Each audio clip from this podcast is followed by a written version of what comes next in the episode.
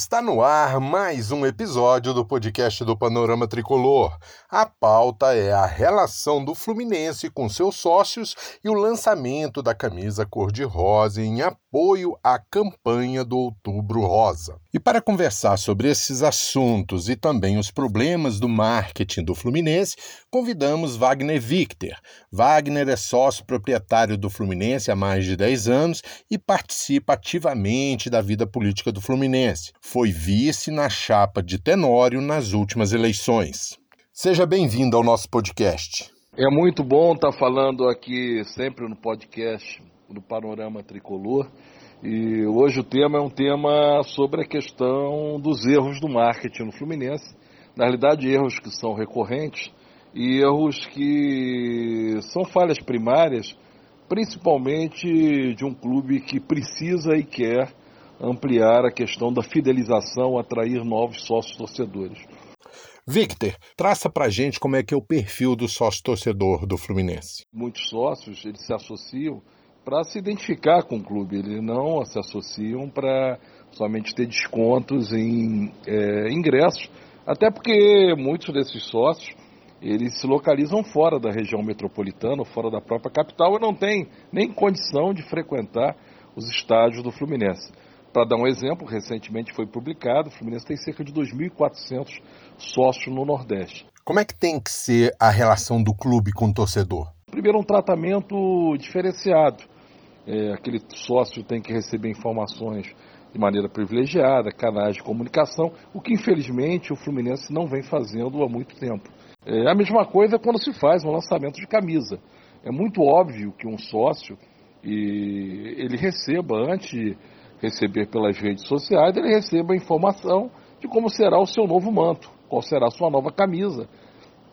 Numa informação prévia, aliás, como grandes clubes assim fazem, que querem desenvolver. E isso é uma maneira de você amarrar o sócio, fidelizar o sócio, de forma que ele tenha. E o outro erro básico é que o sócio não pode, no lançamento da camisa, isso já aconteceu eh, recentemente na camisa 1 e 2, na camisa tricolor e na camisa branca, depois na camisa verde e agora na camisa rosa, o sócio não pode ser tratado numa vala comum. Wagner, e o que deve mudar para que o clube atenda melhor o seu sócio?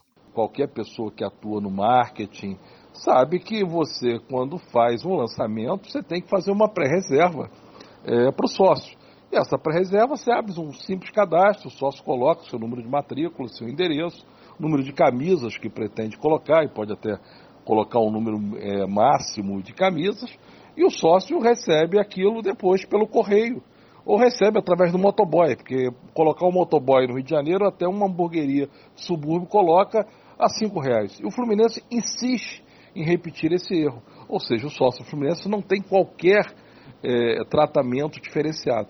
As camisas são lançadas, os sócios têm que se galfinhar nas lojas, utilizar um recurso ou outro de algum conhecido que é dono de loja, ou que chegue cedo, num, como se fosse um jabaculê comercial, e, e não se tem um tratamento diferenciado.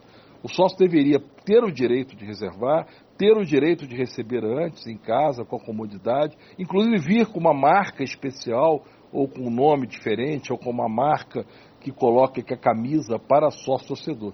O Fluminense, quando assim não faz, ele comete um erro primário, uma, uma perde uma grande oportunidade. Inclusive, temos visto muita reclamação dos torcedores da dificuldade que estão tendo para comprar camisa. Quando você lança uma quantidade pequena de camisa, não abre a reserva, muitas pessoas querem comprar, tem um impulso de compra naquele momento e na realidade acabam não comprando porque não tem a forma de acessar, não tem como ir uma loja, não tem um sistema de entrega é, é, confiável, você frustra uma demanda. E ao frustrar uma demanda, faz com que ele não volte a comprar aquele produto. Porque ele quer comprar aquele produto no ato de lançamento, para mostrar que tem a camisa. E isso é uma frustração comercial, é um erro primário, porque o Fluminense, o, a, a fábrica de material esportivo, perde recursos.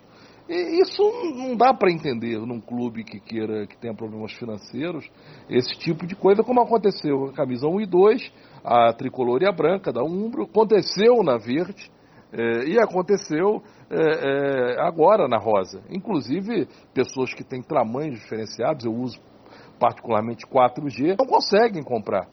é, é, é, lamentável. Victor, é um erro o lançamento de várias opções de camisa? Ou seja, tem que programar melhor esses lançamentos? Nem sempre as pessoas têm condição de pagar 250 reais numa camisa e um mês seguinte pagar 250 reais. Se tiver um filho, uma filha, são quase 750 reais. Então é, é você tem que espaçar o lançamento, lançar logicamente próximo a datas que você inclusive potencialize o valor da venda, o Dia dos Pais, é, é, Dia das Mães, é, o próprio Natal, é, e espaçar esse lançamento. Não dá para fazer na maneira como o Fluminense está agindo.